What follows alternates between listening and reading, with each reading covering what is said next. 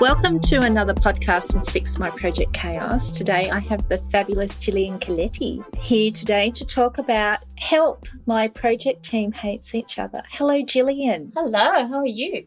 Really good. Thank you for taking the time today to talk about this problem. No problem. Gillian, recently a friend of mine inherited a new project team and she was very dismayed to find out that everyone hated each other in the team. Maybe that's an over exaggeration. Everyone didn't hate everyone in the team. But there was a level of animosity between certain camps within the project team. And she was asking my opinion about what to do. Gillian, what would be the first thing you would suggest to her? Well, this is a tricky subject, isn't it? People avoid talking about this sort of thing. So, my first piece of advice would be if you really hate someone, go and find out, go and talk to them and find out what's going on in their head. Are they really hateful or have you just misunderstood them completely? Everybody's different. So, are they expecting us to look like cookie cutter roles on a project? Or are they actually respecting each other for who they are as individuals and where they're coming from in life? Are they taking the time to actually listen to each other and allow them to finish speaking? Or are they misinterpreting what they're hearing and adding assumptions? Well, there is probably that. And isn't it true that perhaps when there's a level of animosity in any team, that we've lost respect for one another? Yes, definitely. I think it snowballs. So it probably starts as a bit of irritation and annoyance, and people seem to think that we shouldn't talk about it. So they don't express how they feel genuinely and authentically in a safe space with that person over a casual chat and a coffee with the intention to actually resolve the conflict. So they just bury it in the sand, bury their head in the sand, and think, well, I'll just keep doing my job well, and hopefully this person will suddenly realize the error of their ways and they will start behaving properly. But that doesn't happen. It just gets worse and worse because they're not having those honest conversations. A lot of people would find that very confrontational yes. to go up and say to someone, I think you don't like me. Yes. What are some of the other conversation starters that we might be able to use to achieve the same outcome to help us get that respect back for each other? The one I like, my personal favorite, is to simply express how I feel. So, not to put the, the person through a judgment process, but rather to say, you know, when you made that comment today in the meeting, I felt as if you were ignoring my point because you kept interrupting me and wouldn't allow me to finish speaking. So I'm feeling a bit annoyed and I'm feeling as if you don't value my contribution. Is that accurate? And then allow them to respond.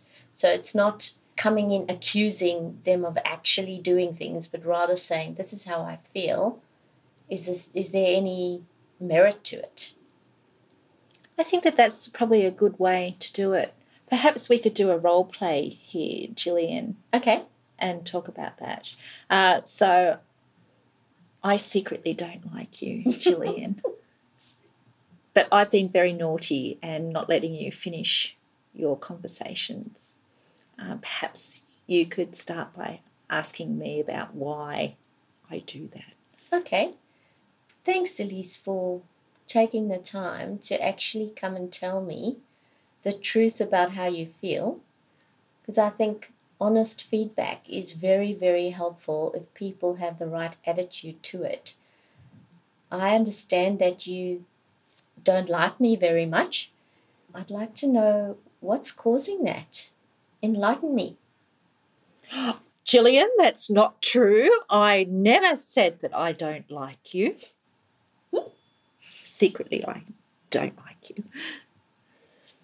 And then usually you get a whole lot of bluster and other stuff. So, how can you cut through the bluster when people are then giving you platitudes and no nonsense hype words? Well, I just keep asking questions. So, I'd be saying, "Oh, okay. So it's not that you don't like me. It's it's just that is it me making you feel uncomfortable? Is that what you're saying?" And then you respond. Isn't uncomfortable a powerful word though? About you do or say something that makes me feel uncomfortable.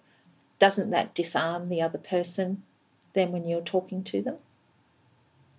Well, it shouldn't disarm them because they should feel very sure of why they think the way they think. So they should feel as if they've got a valid point. And if they've got a valid point to make, then give a valid point based on the fact that we're all human beings here trying to get to achieve the same goal. So when all these analytics take place about dissecting words and is that a strong word and is that an more offensive word than this word, that's where I think we're going wrong. People speak different languages. I come from a different country. My English is a, quite a different English than what other people would speak. And then there are people coming from all over the world. We're working with virtual teams. So we need to come in understanding that we don't all speak the same language and we shouldn't be taking personally what people are saying in their normal everyday business trying to get through the day's work. But we do take it personally. I know. and that's like read any blog post, you know, don't take things personally. Don't do this, you know, it's not personal, but it is personal. Mm. And we do take it personally and we take it on board as stress. We take it on board and we're unhappy because at our heart, we like to work as a pack. Mm-hmm. Most people. Mm-hmm. I think there are some people that like to be adored and yes those type of things, but that's a topic for another podcast, that one. but people do, essentially, people do want to do the right thing and deliver the right outcomes. But sometimes I think that the outcomes that some people want don't marry up with the outcomes that other people want. Yep. And that is a source of tension, loss of respect, and conflict at the end of the day. Yep. So, loss of respect, I think, is a big one. And I think often people on projects who have gotten quite far in their lives and they've done very well can become quite arrogant. You know, they can think that they know what's best for the business, they think they know what's best for the technology, and they can actually start making assumptions. So, you'll get people who aren't actually fit for those particular roles deciding on what to advise the business to do because they arrogantly think they know they have a better answer or a better solution. So we're losing that consultation, that incredible coming in and saying, It's your business, tell me what you want, and then I'll make some recommendations based on my technological knowledge or my architectural knowledge. Do you think sometimes people, and I dislike using the word dislike, Do you think that people don't value each other because we may have different approaches or we just don't fall into line with what other people's expectations are? Yes, I think that is a very good point. I think that people have expectations that haven't been set by anyone, so they're unrealistic expectations. They think that everybody in the world would know that this is obviously what the expectations for this would be. So, therefore, we don't need to talk about it, we don't need to document it, we don't need to spend a lot of time working through the project team, working through a RACI to say whose role is what and what exactly are you here to do and what are your strengths, how do you fit in with the team. So, I think that's definitely an issue. But I think generally, a lot of people these days think that their way is the right way and they don't listen. So as soon as someone starts talking about something that's a totally different idea, they start thinking, no, that's not what I would be saying, and they switch off, blah, blah, blah. It's like noise in their ears. And then eventually they have something in their head they want to say, and they really actually have missed the whole point that someone was trying to bring across. It's a very hard topic to talk about. It's challenging for project managers. It, it is hard to know what to do sometimes, especially if you don't have a lot of empathy for people. If you're a very process orientated project manager, then how can you deal with all these pesky people and why they don't like each other? Why can't people just get, get along? so that's an excellent point because your uh, most effective project managers are usually people who are very task driven. So they are your high D people on the DISC scale and they get stuff done. So they all about delivery. They don't think about the impacts to each other to things that are taking place. Have people had enough to eat? Have they had enough time to chat? Have they had enough tea? Are they hydrated? Are they feeling happy? Are they stressed? Are they completely depleted because the expectation has been for them to just deliver? So they're working very long hours and, and not taking care of themselves. So project managers who are really good at delivery don't have those skills. They need to turn to other people like change managers who have the understanding of the impacts to things around them to what we're doing. And that gets into being a mindful leader, doesn't it? Yes, definitely. So if you're a mindful leader, then perhaps you would be taking care of your team better and dealing with these issues. I know that we're just talking about how to deal with the situation, but with all things, you have to look at yourself as well. Yes. And for this poor friend who inherited a team, she's got to try and bring her mindful project management skills, project leadership skills, sorry, to help this team transition to having respect for one another and for being able to work together harmoniously. Yes. So I saw somebody actually do this very effective re- effectively recently. He was sitting in a room and there were three people talking. And he could see that two people in the room didn't get along and they were having a normal professional meeting. And eventually he said, Guys, there's something I want to say and I can't keep it in I'm just going to let you know that I'm observing some friction between the two of you. So I'd like to say that it's um, it's causing some discomfort between other people who have to observe this on a daily basis. I'm going to leave the room now and I'm going to let you talk about it. That was actually an incredible strategy because those two people up until then had not been interested or or been concerned about actually having that conversation with each other. Fabulous is that? Yes. Because you're calling it out. Yes. And if there's one thing I've seen over many, many years of working as a project manager in other people's teams, of course, is that perhaps if we just ignore it, it'll go away. I just want to I just want to get this project finished and then the team's going to be disbanded and I don't have to do anything more about it. Yep. And I think to me that is one of the worst ways of dealing with it because hard work and hours are not half as stressful as conflicts with people. So this will stress people out beyond belief. People will go home, they'll start drinking alcohol, they'll have fights with their families because it is really, really stressful dealing with conflicts with people and not understanding why it's not changing why they seem to be attacking you. It's it's one of the st- most stressful things in the world to have to deal with.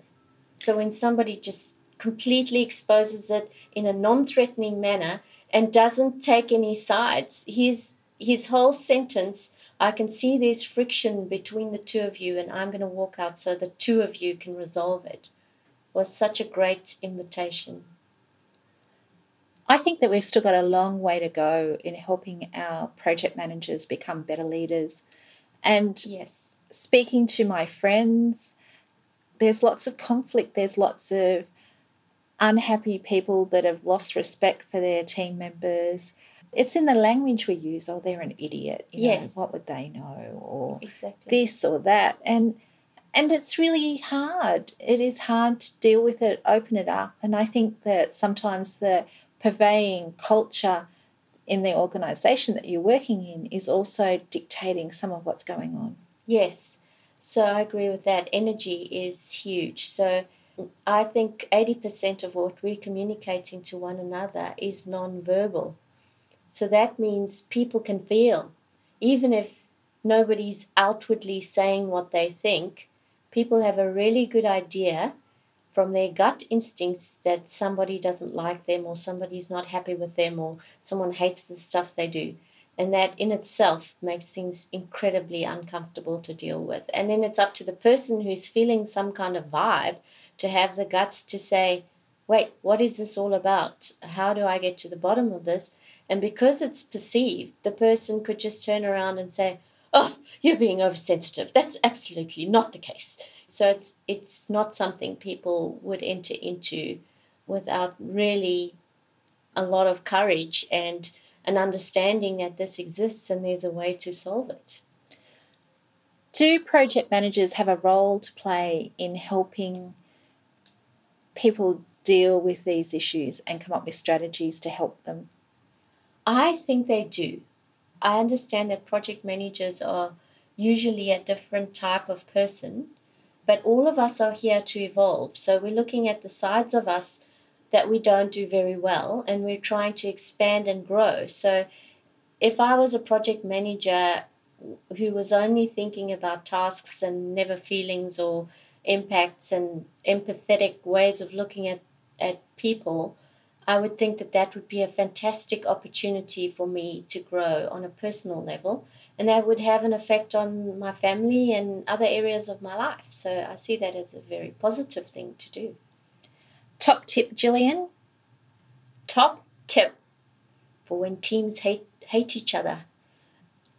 I would say, as soon as possible before the sun goes down, go and have an honest chat at a coffee shop or at the bar, have a glass of champagne, relax, get everything out in the open, and then try to have the intention of reconciliation. My top tip is to recognize it and be supportive and help people to resolve it themselves. Good no one. Yeah, no one likes mum having to come and deal with a squabble. That's right. Well, thank you very much for your time today, Gillian. Thank you, Elise. That ends another podcast from Fix My Project Chaos.